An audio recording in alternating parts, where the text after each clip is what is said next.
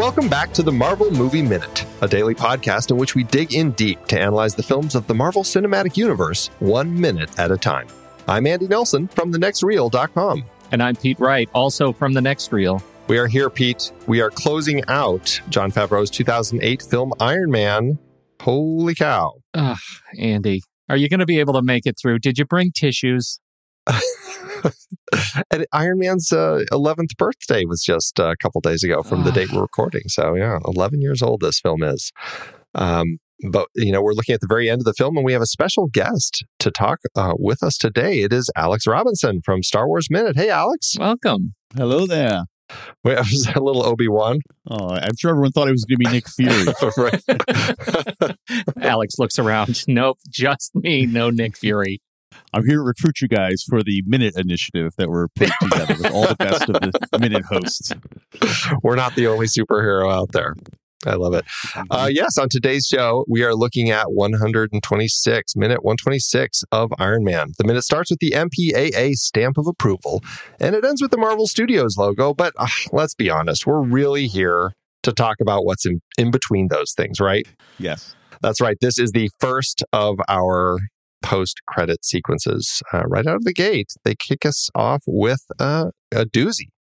We have a little bit of uh, Tony Stark and uh, walks into his house and discovers that he's got a visitor, as uh, as Alex alluded to. Yes, good old Nick Fury has shown up. Did did you guys now? I know Andy, you always stay to the very end of the movie. I am a credits watcher. You're yes. a credits watcher. Alex, are you a credits watcher? Did you know this was to stay uh, back when the movie came out?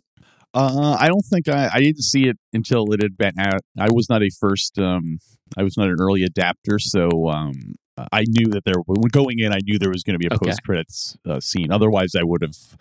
I generally bolt as soon as the uh, first uh, credits pop up. So, I mean, the opening credits. Yeah. Yeah. Uh, Right. Well, and I think that's that's that's me too. I'm not generally, or at least I wasn't generally a credits watcher, and so uh, I, I I saw it only the second time, probably because Andy told me to stay.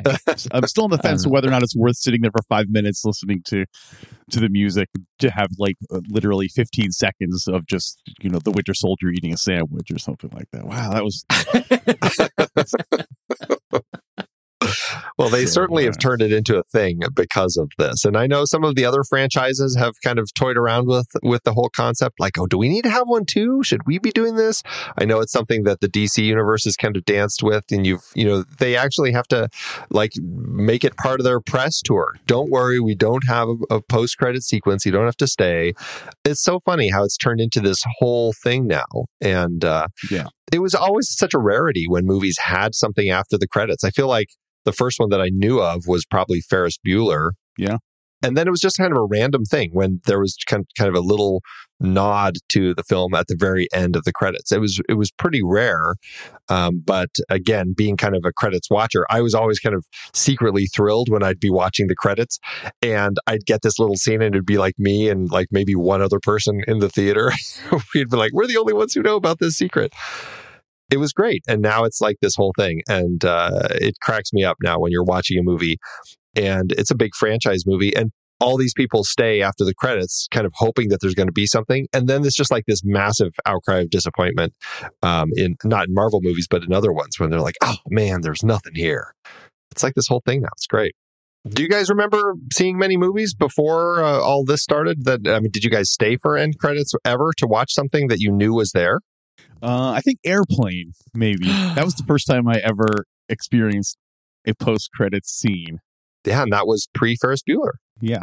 It also has funny credits in the credits, so it gives you something to stick around for besides just an endless list of digital uh, babies that were born during the Yeah. shoot. You know, I So, I did uh, not remember this, but the first one that I, I can't believe I didn't remember this. this is one of my very favorite movies when I was a kid. Is the Muppet movie in 1979 had a post credits Mhm. scene.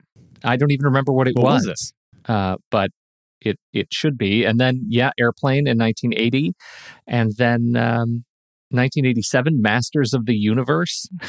Skeletor's head Wow. emerges from the water at the bottom of a pit saying, I'll be back. That's an auspicious uh, post credit scene. Yeah. And then uh, Ferris Bueller's Day Off very early. Now everyone does it.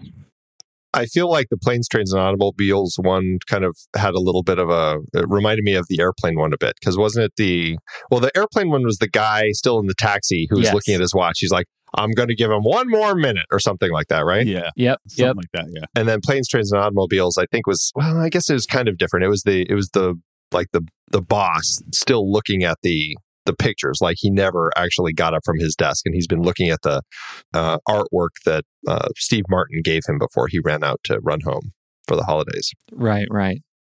it's just like a guy sitting there The uh, the first one actually was before the Muppet movie, The Silencers.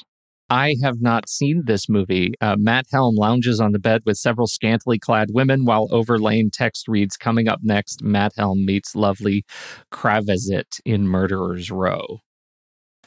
Never even seen that movie. Nope. I haven't either 1966 for connoisseurs of post credit scenes. oh wow well there you go I feel like also um, the '90s were the time where the post uh, credits TV show thing first started happening.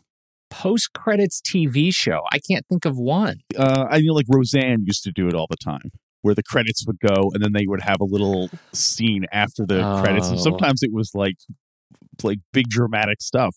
you Yep. know what I mean? And- but most of the time it was just kind of like a like a gag refer, you know. Uh, but um, but sometimes Yeah, they would have yeah. like genuine like plot developments in the Right. post credit scene. I feel like that was something that they started.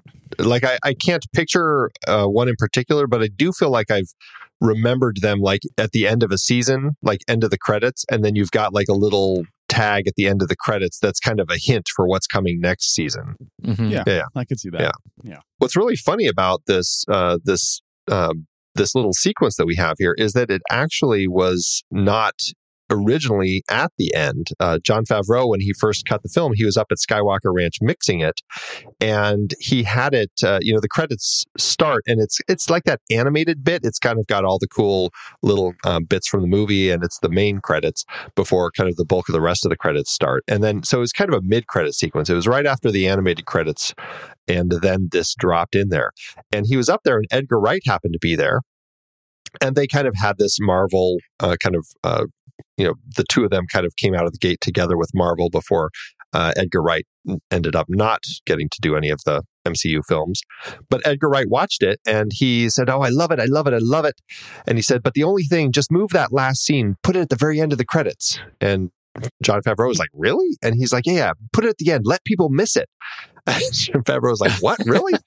and so, but he kind of liked the idea. And so he did. And Marvel wasn't keen on it. But, um, but what happened is word got out that it was at the very end and people kept coming back to go see that, that they had missed it the first time.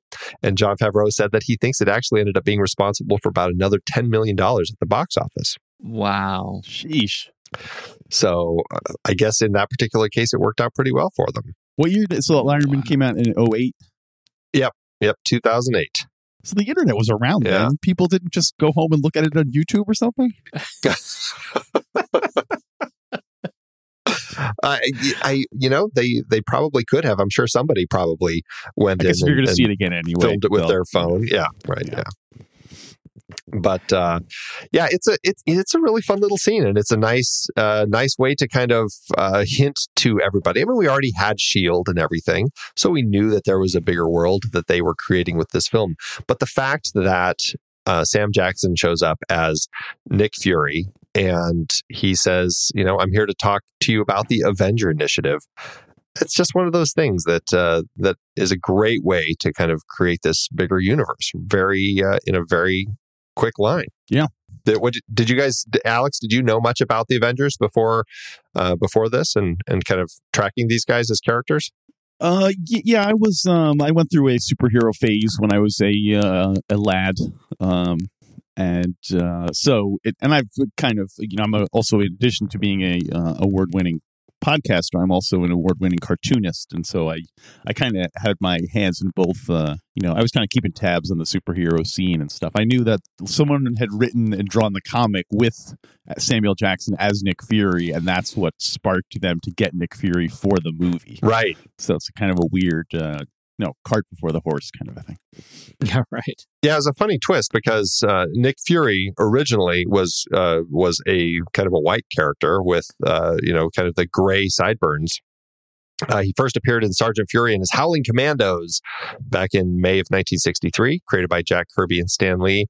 And uh, you know, I mean, looking at that uh, those comics, I mean, it's it is a very early uh, kind of just a kind of World War II fight the Nazis sort of thing, Mhm. very much in the in the vein of Captain America and kind of that whole world. In fact, I, I'm going to blank on the guy's name, but you know the the Irish guy who was fighting with Captain America in in that movie, who kind of wears the bowler hat. Dum Dum Dugan. hmm Yeah, he's Yeah. he's uh, one of Sergeant Fury's guys that he's fighting with in that first issue.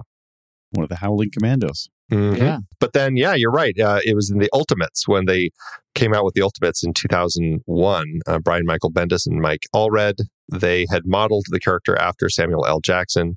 In fact, to the point where they actually even reference it in the comic. And they actually have a line in there where uh, he says something, I, and I, I can't remember what it is, but it's something like, it, you know, they're talking about who would play them in, in a movie adaptation of themselves. And he's just like, oh, Mr. Samuel L. Jackson, of course, no discussion Weird.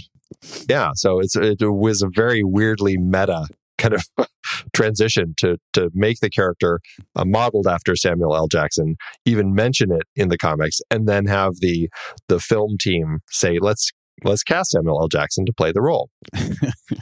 It would have been funny if they got like a poor man Samuel Jackson. Like Who would the the poor man Samuel L. Jackson be? Who would that be? Courtney B. Vance. Courtney B. Vance. well, if Wesley Snipes. That's what I was going to say. Wesley Snipes. That would be, you're absolutely right. That would be it. So Is he is he done with his tax troubles? Is he still having tax troubles? Do you guys know? I thought he was. I thought he was out of jail. I think. I don't know if he still owes money or Ah, something.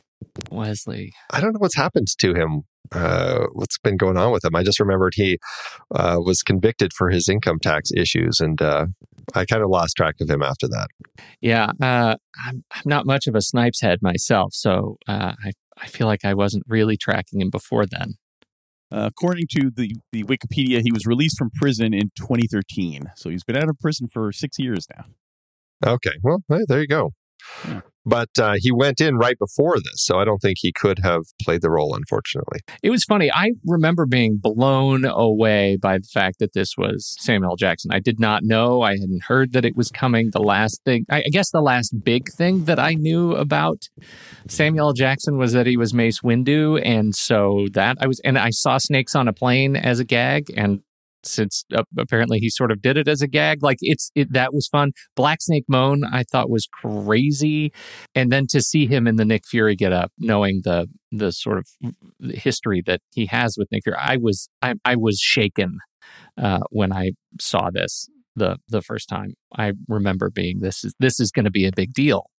Um, one of those moments. Alex, were you uh, much of a Samuel L. Jackson fan? I know, obviously, he's uh, been uh, in a number of your conversations around Star Wars, but other than that, I mean, were you uh, a fan of his? Uh, you, well, yeah. I mean, I guess I, I like him in in some things. He does so many movies that it's not like I rush out and see every Samuel Jackson movie. But I think he's he's good. You know, I love P- Pulp Fiction. I love them in. Uh, you know, I guess a lot of the Quentin Tarantino movies he he's in. Right. Uh, so yeah, uh, he's he's a solid, dependable, uh, you know, actor. You know what you're getting. He's a known commodity. You know what you're getting when you see when you see Samuel Jackson. Um, in fact, my brother did not like Samuel Jackson being in Star Wars because he said it was just too distracting. Like he just kept seeing that as Samuel Jackson, you know, being a tough guy. Uh, well, which is an interesting point because I mean, I think that certainly is, uh, you know, something that's cropped up in uh, in other Star Wars films, and I'm trying to think if that's come up in in the Marvel films uh, much. Like if there's been an actor who's been cast in any of these films that uh, in kind of a smaller role where people are like, oh, why did they cast him? He's way too distracting in that role. I feel like um, Laura Dern is like the next one in the Star Wars franchise that really kind of had people up in arms about her popping up in a in in a role where people like you know it seemed very divisive to have her pop up the way she did i'm trying to think has that happened in the marvel franchise much more i don't feel like it has I think I think in Star Wars it stands out more because um, Star Wars generally likes to cast uh, unknowns as their leads or, or little known people. Yeah, so so it's, yeah. it's very Yeah. distracting when the person playing the waiter is more famous than the person playing the hero in the movie. But Marvel tends to go for big names for their uh, for their people, so it's not as much of a doesn't seem like much of an issue. Sure. The one that stands out for me, if there is one that stands out, and it feels like a bit of a reach, but it's Natalie Portman in Thor. I remember seeing Thor and thinking, this is a weird casting decision. She's like too big, too indie. I, I don't know. It just didn't feel right uh, to me that she she was in that. So if there's anything, but but that's an interesting point because I don't feel like Sam Jackson is at all a reach in the Marvel universe, and I'm with your brother. Like he he was kind of a stretch for me as Mace Windu in Star Yeah. Wars. I mean, I guess uh, I guess I would say that um, I assume there's no what's the rule of spoilers in this on the show. I mean, if if if it's happened in this film, then we're fine. And if it's been a comic book related thing, but I mean, at this point, we're we break the rules all the time. So Well, okay then. I'll, I'll say it. You can edit it out if you want to. Uh, Sure. I thought I thought uh, Jeff Goldblum in Thor was borderline like, okay, is this Jeff ah, Goldblum? interesting. Yeah. I thought he was great, but I could see how it could also be distracting because he's clearly playing like a very Jeff Gold. Like as Jeff Goldblum always plays a very Jeff Goldblumy kind of character. I, I can see that too. Like you, if if you don't, I really love Jeff Goldblum, and and I think that's a. I, I still get why some would respond that way. I think he's so great in in that role because he's Jeff Goldblum in that Right. role. Yeah. Uh, but man, if you don't truck with Jeff Goldblum, that's hard to watch. I think he works because of the Taika Waititi comedy level in that film. Like if it wasn't Taika Waititi, like if, if Kenneth Branagh was directing that film, like he did the first one, Mhm. uh, then I feel like the Jeff Goldblum factor would have been too much for me. Uh, but because of the rest of the comedy around it, I think I ended up not having a problem with it. Yeah, I agree with that. What's interesting about this scene is Robert Downey Jr. Um, when when Favreau told him that they were going to be shooting some additional small scenes to kind of you know do some nods for the Marvel fans and everything. Uh, at the time, he said you know you're also going to be shooting one for the, for Hulk too because that was shooting at the same time, and uh, so he was going to do both of these. But then Jon Favreau said, but it does involve you know your house getting broken into, and and uh, Robert Downey Jr. was like, are, are you kidding? After everything I've gone through, why haven't I done something with my security? It doesn't make any sense to me. and and Favreau's like, well, it's Shield that broke in, and he's like, it still doesn't make any sense. And then Favreau said, well, Sam Jackson's going to do it, so you're going to do it. and that was kind of his reasoning. And he's like, okay, I can't argue with that. I guess Yeah. it's Samuel L. Jackson. So I did write that down on my notes. Is that yeah? In universe, I was wondering how did he on earth did he break into this multi-billionaire's house, and also how does Tony Stark not know who Nick Fury is? Like Shield must be his biggest client to buy technology and stuff. He doesn't know the head of the the biggest. They have a helicopter flying around Manhattan for crying out loud. It's not like a secret organization. Well, what's funny about that is like he, like when Shield first pops up, like he seems to have no idea who Shield is, and Yeah, yet in the in the universe, we've learned that his father was deeply involved with Shield, um, and in the comics, obviously, he was too. Um, so it is kind of a funny. A funny thing that they've kind of set this thing up where he has no idea clearly who Shield is the way that it's introduced in the film. So I don't know. It's an it's an odd point of the story that I think uh, uh, you know, when you think about it too much, it just kind of doesn't end up working. But Well, it doesn't this fall in the same rule set around like characters who don't know helicopters are coming if the helicopter isn't on screen, like they can't see what is immediately outside of frame. Like that's kind of it. Robert Downey Jr. or or Tony Stark doesn't know that Shield exists until he's framed with the logo or a shield character and then suddenly he's allowed to know they exist i feel like there's a sort of in-frame awareness rule that has to Hmm. go into play I like that. it- Yeah. Right? Because uh, otherwise, it doesn't make any sense. Not at all. I guess you can kind of write it off as a character thing where that that demonstrates his disconnect from Stark Industries as the one who runs the company. Like he is the the nutty professor who just invents stuff and has no idea who the clients are early in the film. Like we can kind of we, we could make a case there. That seems like a stretch. Well, I feel like they've made that case from the beginning. You know, I mean, Yeah. it seems like uh, Obadiah Stane is the one who really ran everything. And he was just kind of, you know, not really paying attention to what was going on with the company, just, you know, having fun inventing things and gambling. Or he's So- just playing dumb because he doesn't want Nick Fury to know that he knows who Nick Fury is. So Right. Right. That's right. That could be it too. Yeah. No, I mean, he does have like the the Captain America shield hanging out down in his uh, workshop. So Well, and that, yeah, that's the ultimate problem, right? If he really doesn't know who S.H.I.E.L.D. is, how does he know who Captain America is? right. Who carries a shield? Ugh. Never watch this movie one minute at a time. What's funny is they when they filmed this scene, um, they did it super secretively because they didn't want anybody to know. It was a, just a skeleton crew. They shot it on a Saturday, and uh, Favreau said, and then the secret got out the next day. No, nobody kept it a secret. and so what he did to combat that is they they struck the scene from every screening print that went out, and even the premiere of the movie did not include the scene. So people were very confused. They're like, I thought there was another scene, but uh, it wasn't on it until it actually opened wide. So it's kind of a fun little Oh, fun little way really to play fun. with everybody. Was that briefly a gimmick to get people to go back to movies? Wasn't that the thing where they like, oh, they released a movie and okay, now they release it, but like it's a week later, but they've added like one little bit at the end. Am I making that up? It- that they've done that, and I kind of forgot they did. It wasn't with this one, but um, gosh, I Oh, feel like like Incredibles Disney? or Toy Story or Yeah, something. yeah. I, I I don't know if it was those, but I, I but you're right. It was Disney, and I feel like they did release like one of their animated films that were like now with a new scene or something like that. What was that? I don't know. That's going to bug me now, but I, I'm I'm pretty sure you're right, or or like a new short film or something. Yeah. Mhm. How do, how do you Google that? Well, um, I don't know if I have much more for the scene. Uh, what about you guys?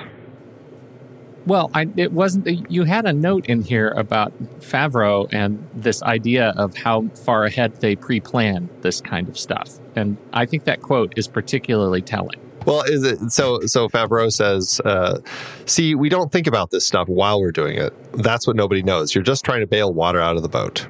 I love that because, especially now that we're, you know, 22 movies in, everything feels like such, you know, amazing um, alignment of cogs and gears and wheels and, and things to make this whole sort of universe come together.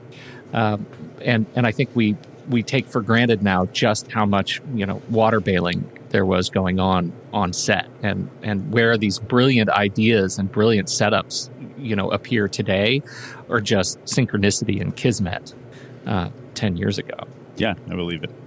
It's really interesting how these things come together. And I mean, just kind of speaking to the way that these things unfold, like I think it was Louis uh, Leter- Leterrier. Is that how you say his name? yeah The director of The Incredible Hulk. Hulk.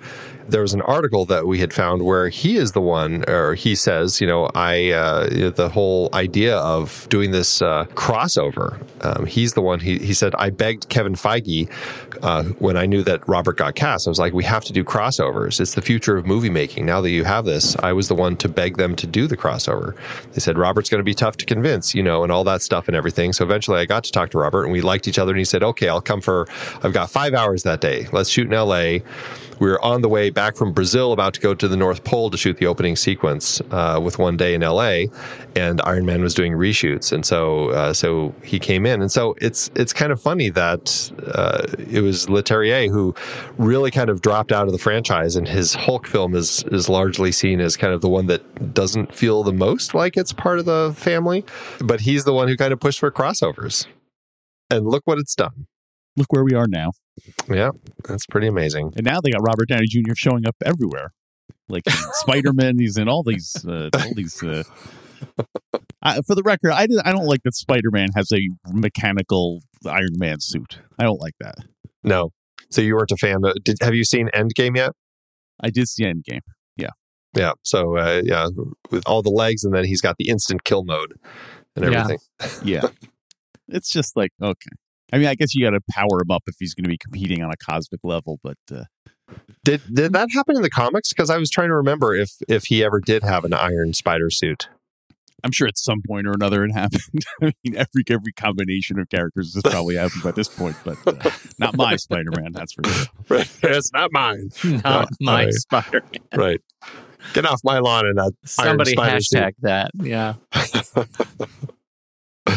Uh, so you were you were a reader of comics, though, uh, right, Alex? You uh, did you um, uh, were you keeping up with the comics and the films, or where where was your line with all of these movies as they were coming out? Uh, by this time, I was pretty much only just doing the movies. Um, Uh-huh. Just because uh, I, I had lost track of superhero comics. Occasionally, I'd read something like I read um, the uh, the uh, Ultimates, which kind of was really the sort of I think probably the biggest inspiration for the Avengers movies and and so on. Um, I would read stuff that people suggested to me to check out, but uh, you know, I'll always always have a. Uh, I, I guess I still have enough of the knowledge where I can, when they throw in deep cut references, you know, like oh they'll they'll mention, you know, some obscure character, you know, in a folder or something. I'll be like, oh, I know he's the fixer, and you know, and that kind of that kind of nerd, uh, you know, nerd endorph- endorphins get going. But uh, but I haven't really kept up that much with the current stuff. Um, so there's just What so about much the movies? Were you keeping up with all the movies as they came out?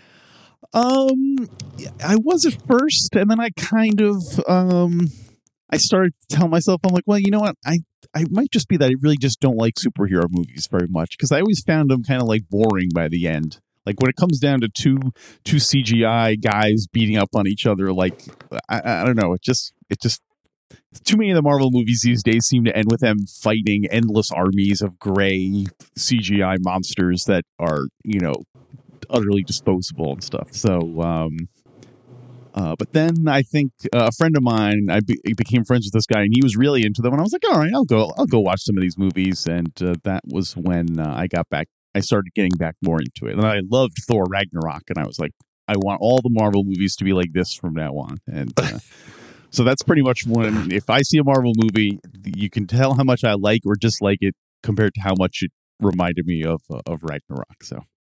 So it's got to have that that peak levels of comedy for you. I have a hard time taking superhero problems very seriously. Uh, just because, like, ultimately, it's like at some point, this person's like, you know what I should do? I should put on pajamas and fight crime. Like, no person thinks that. So, like, there's always a certain level of like, this is just silly. Why do you have a cape? Oh, right. You know. Were you a fan of the uh, the Kick Ass movies then? Yeah, I thought the I I didn't see the second one. I thought the first one was uh, was was a lot of fun. Because I think that, that kind of takes it and spins it a little bit in a different different direction. Yeah, that's true. And in fact, nowadays I'm more. Uh, when I quit reading superhero comics, it was because I hated all the fight scenes and uh, and I wanted more character development. And now at this end of things, like I don't like the character development. Yeah. I liked I liked um, Infinity War more than I liked Endgame because Infinity War had a lot of those comic book like oh look it's Doctor Strange fighting Iron Man and that kind of weird uh, you know it's a tradition in superhero comics anytime two superheroes meet who don't know each other they have to fight immediately until they realize that they're on the same side and uh, That's right. Yeah. Welcome a new dog to the dog park. You're going to get the same thing. yes exactly so uh, so Endgame didn't have as much of that so I didn't like it as much I see. Gotcha. We've been doing the um, the IMDb game with our guests about uh, the the new actors who have popped up, and this is our chance with Samuel L. Jackson. Since this is the only time he shows up in the film, um, are you familiar with the IMDb game at all? no please well I am but maybe tell the listeners in case they in case they don't know Sure. So the IMDb game, um, IMDb lists four films at the top of each actor's page that it says that they are known for, and IMDb, of course, uses a, an algorithm that nobody quite understands to Mhm. pick the four films that uh, that it lists for them. So, Alex, if you had to guess, what would you say are the four films that IMDb says uh, Samuel L. Jackson is known for? Oh boy. Um my first guess would be Pulp Fiction. Okay. All right. Oh, you don't tell me if it's right or not. Uh, I'm not going to say until you give me four. Okay. uh, in that case, I will say Pulp Fiction. I will say um Infinity. Oh, no, he's barely in Infinity Gauntlet. So is it just? It has to be a Yeah, movie that they're trouble. prominently featured in, right? you never it's it's a very obscure thing and and uh, i mean normally it is but uh but uh not all the not all the time All right, I'll say Pulp Fiction, Avengers, Rick Classic, uh, Episode One of Star Wars, okay and Ant Man and the Wasp. I think he's in that one. Ant Man. Then he has got to be an Ant Man, right? uh, uh, i don't i don't think he Was he an Ant Man? I don't think he's an Ant Man. I don't think he's in Ant Man. All right, then let's say Winter Soldier. I know he's in that one. He's, Yeah, yes, he's right, in Winter okay. Soldier. Yes. Okay, there you go. There's my four choices. Interestingly, he does not have a single film from the Marvel Cinematic Universe representing represented in his top four. Hmm. All right. But but does he have a Star Wars represented in his He top does four? not have a Star Wars film in there either. There, are Hmm. they all Tarantino movies? It is it is not, but there's one that is the one that's thrown in as the surprise. We have Pulp Fiction, so there's no surprise with that one, I think. Mhm. The Hateful Eight, which is uh, his newest film that's on the list. Um, are you going to say Snakes on a Plane, Andy? I am. Snakes on a Ah, Plane is number three. Wow. and then Jackie Brown is number four. Oh, So I that's the four Jackie that IMDb has. Ah, I love Jackie Brown too. It's a great movie. Wow. So no, Wow. no Nick Fury. No Nick Fury and no hmm. Mace Windu. Hmm. That's crazy. Yeah, kind of an odd list. IMDb. Well, he is in a lot of stuff. To be fair, I mean, those are all Yes. recognizable things, except maybe the Hateful Eight. How how many credits does he have? Do you still have the page open? Yeah, he has 130 credits right now up on uh, IMDb. So he's uh, you know, he's been a busy boy, and that's just that's just his movie acting credits. He has TV, video game. I mean, there's plenty of other Yeah. things that he's been involved in. So Capital One commercials. Yeah, Capital we- One. What is in your wallet? that would be uh, that would be sad if that was if it was down to his Capital One commercial appearances. That's one of the things he's known for. Well, Alex, uh, so you haven't seen all the films of the MCU, but you've seen a number of them. Do you think you have a do you have a ranking of of any of them? I know that you like Infinity War more than Endgame, but what about any of the others? Would you have a favorite? I think I've seen I've seen a, a bit of every one of them. So, so Oh, I- I- okay. some of them I've seen the whole thing. Some of them I've seen uh, chunks of. Um. So what? So the question is, rank them all. Uh, all twenty two. Okay. Start at the bottom. Attack of the Clones. No, uh, uh, but of the of the ones that you've seen that you really like, I mean, do you have a top five? Would you say? All right. I'll say Ragnarok. Obviously, I already explained that one. I'll Yeah. say um, Infinity War, Oh, okay. and then uh, I guess maybe Black Panther. That's a good one. Oh, you know what? I haven't seen the Spider-Man movie, and everyone tells me that that's really good. yes, that's accurate. So I- I, will put that as number worth three. I remember liking the first Thor when I saw it, but it's been a while. Thor, Thor is a divisive character, but uh, you know and his films are divisive. But I'm kind of I, I I'm partial for to the first one too. I think at the time I was really going through a big Jack Kirby phase, and well, I'm still going through a Jack Kirby phase, but uh, I like the fact that it was kind of pompous and uh, you know the complete ap- opposite of Ragnarok. It was took itself very seriously and, and, and so on. At least that's how I remember Yeah. it. But uh, Yeah, well, Kenneth Branagh was directing it like it was one of his uh, Shakespeare films. I think. Yeah. So Yeah. uh, yeah. Then after that, it becomes kind of I guess Avengers, classic Avengers. okay, Uh, they all just kind of kind of mishmash after that, like you know, the bits and pieces that I like. I love the big battle in Civil War. where does Iron Man fall on your list? Is it is it one that uh, you're partial to, or is it kind of uh, kind of one that you're not so uh, in love with? It's been a long time since I've seen it, but I remember liking it at the time. I I uh, this is going to sound like blasphemy, but I have very mixed emotions about Robert Downey Jr. Oh, really? yeah, just sometimes he just comes across as just a little too like smarmy for me. I like he, he skirts that edge of being like charismatically like a McGlib smart guy kind of a thing. And sometimes I, I like it and sometimes I don't like it. So uh, so that's the problem I have with the Iron Man movies. Interesting. it's a funny thing too i think at, at watching so much press now about you know iron man as a character and and what happened in endgame and seeing robert downey jr uh, it it feels so much like he I mean he has taken on the role of tony stark as his as robert downey jr in real life I, I find that a little bit strange like when you see him talking about the movie as Robert Downey Jr., he feels now inseparable from the character of Tony Stark. It's it's that guy, and I don't. I I, I guess I'm the thing I'm most excited about for Robert Downey Jr. as an actor post Endgame is to see him in stuff that isn't Marvel again, uh, because you know I I love some of his earlier you know work that was so exciting and kiss kiss bang bang and uh, you know let's see more of that kind of stuff and see if he remembers how to how to not be Tony Stark for a couple of films. Yeah, maybe that's what it is. It just seems like he's kind of like playing himself, or it's it's yeah, I don't, I don't know what it is about it, but uh, I think it's envy. Yeah, it's an interesting point how he really kind of the the the way that Tony Stark ended up being. I mean, he was very he the the performance of Tony Stark ended up being very different from the way he was written in the in the comics. He was wasn't nearly as smarmy or ironic, and was just kind of a you know regular guy. And the, even the comics kind of adapted the Tony Stark character to be much more Robert Downey Jr. like after this film came out. And so it's interesting how he has kind of morphed the character into a whole new persona.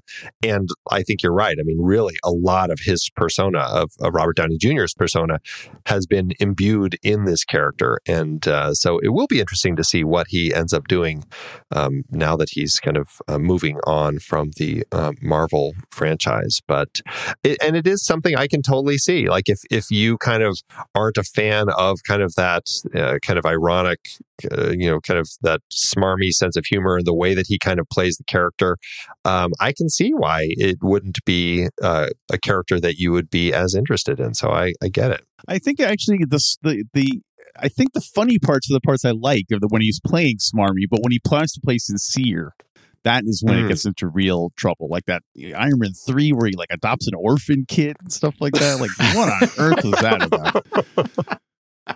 I assume you guys are going to get to that eventually.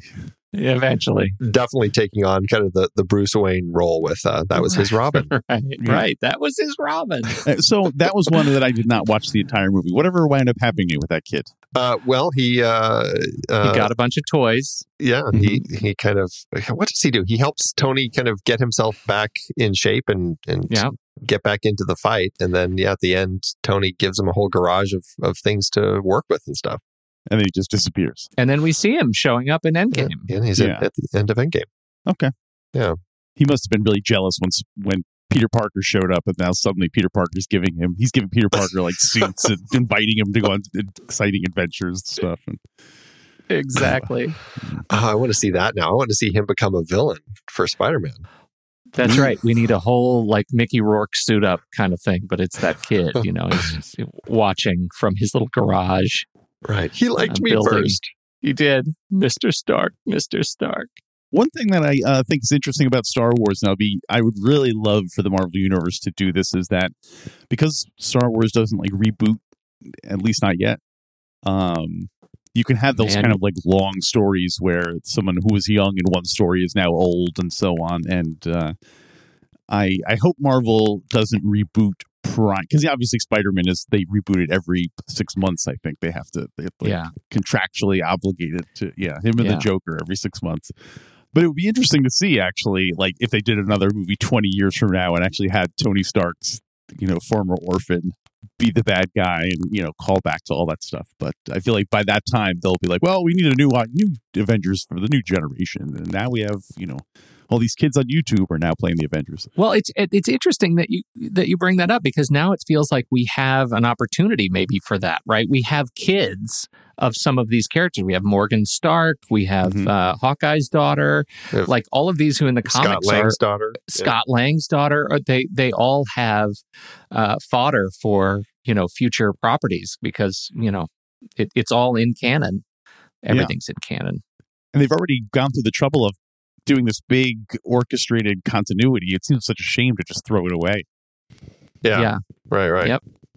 That is interesting, though. It'd be interesting to see, you know, as things progress. I mean, it's going to be tricky, I think, with with a couple of the characters. Uh, not to spoil too much from Endgame, but it's it's it'll be interesting to see as you know years go by in the real world, uh, who who they call back to kind of bring back into the fold, a la you know the all the Star Wars ones, like you were just saying, like you know Mark Hamill and, and Harrison Ford and and Carrie Fisher and just kind of bringing them back in uh, to to rehash their old roles uh, decades later. That would be it'll be interesting to see what Marvel does and how they how they kind of revisit that. And certainly, I mean, they've gotten really good already at kind of bringing characters uh, uh, into their films and youngifying them. We've had plenty of that, so so it'll be uh, interesting to see if they continue uh, doing that. Yeah, I, I worry a little bit that, that the technology to youngify actors is is we're on the verge of using it for evil. you know, there's there is if there's a line, we are dangerously close to crossing it, and I I don't I don't know. Yeah, yeah. I- It'll happen. Well, I think we should uh, wrap this up unless you guys have anything else to say about this particular minute. No, I you know, although I will say it's funny. I I uh when you guys sent me the minute, I was like, let me see what minute they gave you. I was like, oh, they just gave me credits. No, well, that's not so bad. And then I oh, I totally forgot there's this scene. So I I was so thank you for giving me such a uh, iconic minute as this one. I feel like it's a, it's a it's an honor. So I hope I I hope I did it justice. Well, it was a fun minute to talk about, It and we were is, thrilled to have you on the show to talk about it with us. Oh, my pleasure. Well, Alex, uh, do you want to remind everybody where they can find you out there online? Sure. Uh, I am the co-host of a podcast called Star Wars Minute. That's where we do to the Star Wars movies what you guys are uh, did to uh, Iron Man here. Uh, you can check that out at starwarsminute.com or find it wherever fine podcasts are downloaded. You can also go to my website, comicbookalex.com, where you can find out all of my other projects, including my graphic novels and my other podcast, Godfather Minute, which is a hockey podcast. No, it's it's it's actually like this, but we talk about the Godfather instead. Which is a good so, one. So many minutes. Oh yeah, yeah, it's a lot of minutes. we are currently about ninety-two minutes into it, I think. So we have about another about another year and a half left to go because we only do one episode a week, so it take, it's going to take us a while. Yeah, right, right. Yeah, And then on to part two. Awesome. that's fantastic. What a great set. It is. Well, Pete, uh, that's it. We're at the end of Iron Man. Can you believe it? And we made it. We, We did it. 126 minutes, Andy. Congratulations. Congratulations, fellas! Thank you. Ah, that's I can't believe that you're in season seven of these. Because when did you when did you start uh, your first? wh- When was your first minute published, Alex? Uh, I think 13, 2013. 2013. We've done one movie per year, roughly. So, uh, Yeah, so uh, yeah, there that's you go. fantastic. God, it's just great. Yeah, I can't I can't believe we did it. And I am I, Andy. I got to tell you, I'm already looking forward to Hulk. I I gave it trouble. I think uh, I I insinuated that it was a troublesome film, uh, and I can't wait to say that out loud in season two. Well, I guess I'm looking forward to that. Oh, Question it's mark. going to be funny. It's, I will tell you this as a teaser. It's a better movie than I remembered. How's that? Hey, there you go. That's the way is. See, this Yep. is our little tease at the end, right? Is this Ang Lee's Hulk or the Ed Norton Hulk? The Ed Norton one. That's the that's the one that's in the MCU canon. Okay, so yeah, Ang yeah. Lee's is not considered part of it, but we may do that as a hiatus episode. Yeah. That'd be a Oh, fun one yeah. to revisit for that. Well, everybody, that is it for season one of Marvel Movie Minute. Thank you so much for taking the journey with us. If you enjoyed tuning in, please help get the word out. We'd appreciate it. Share it with friends, family, coworkers, your local barista, whoever it may be in your life. As uh, we alluded to, we will be back with the Incredible Hulk next year. Uh, and watch your feed. We're going to throw out some hiatus episodes between now and then just to keep your bellies full. Until next time, true believers.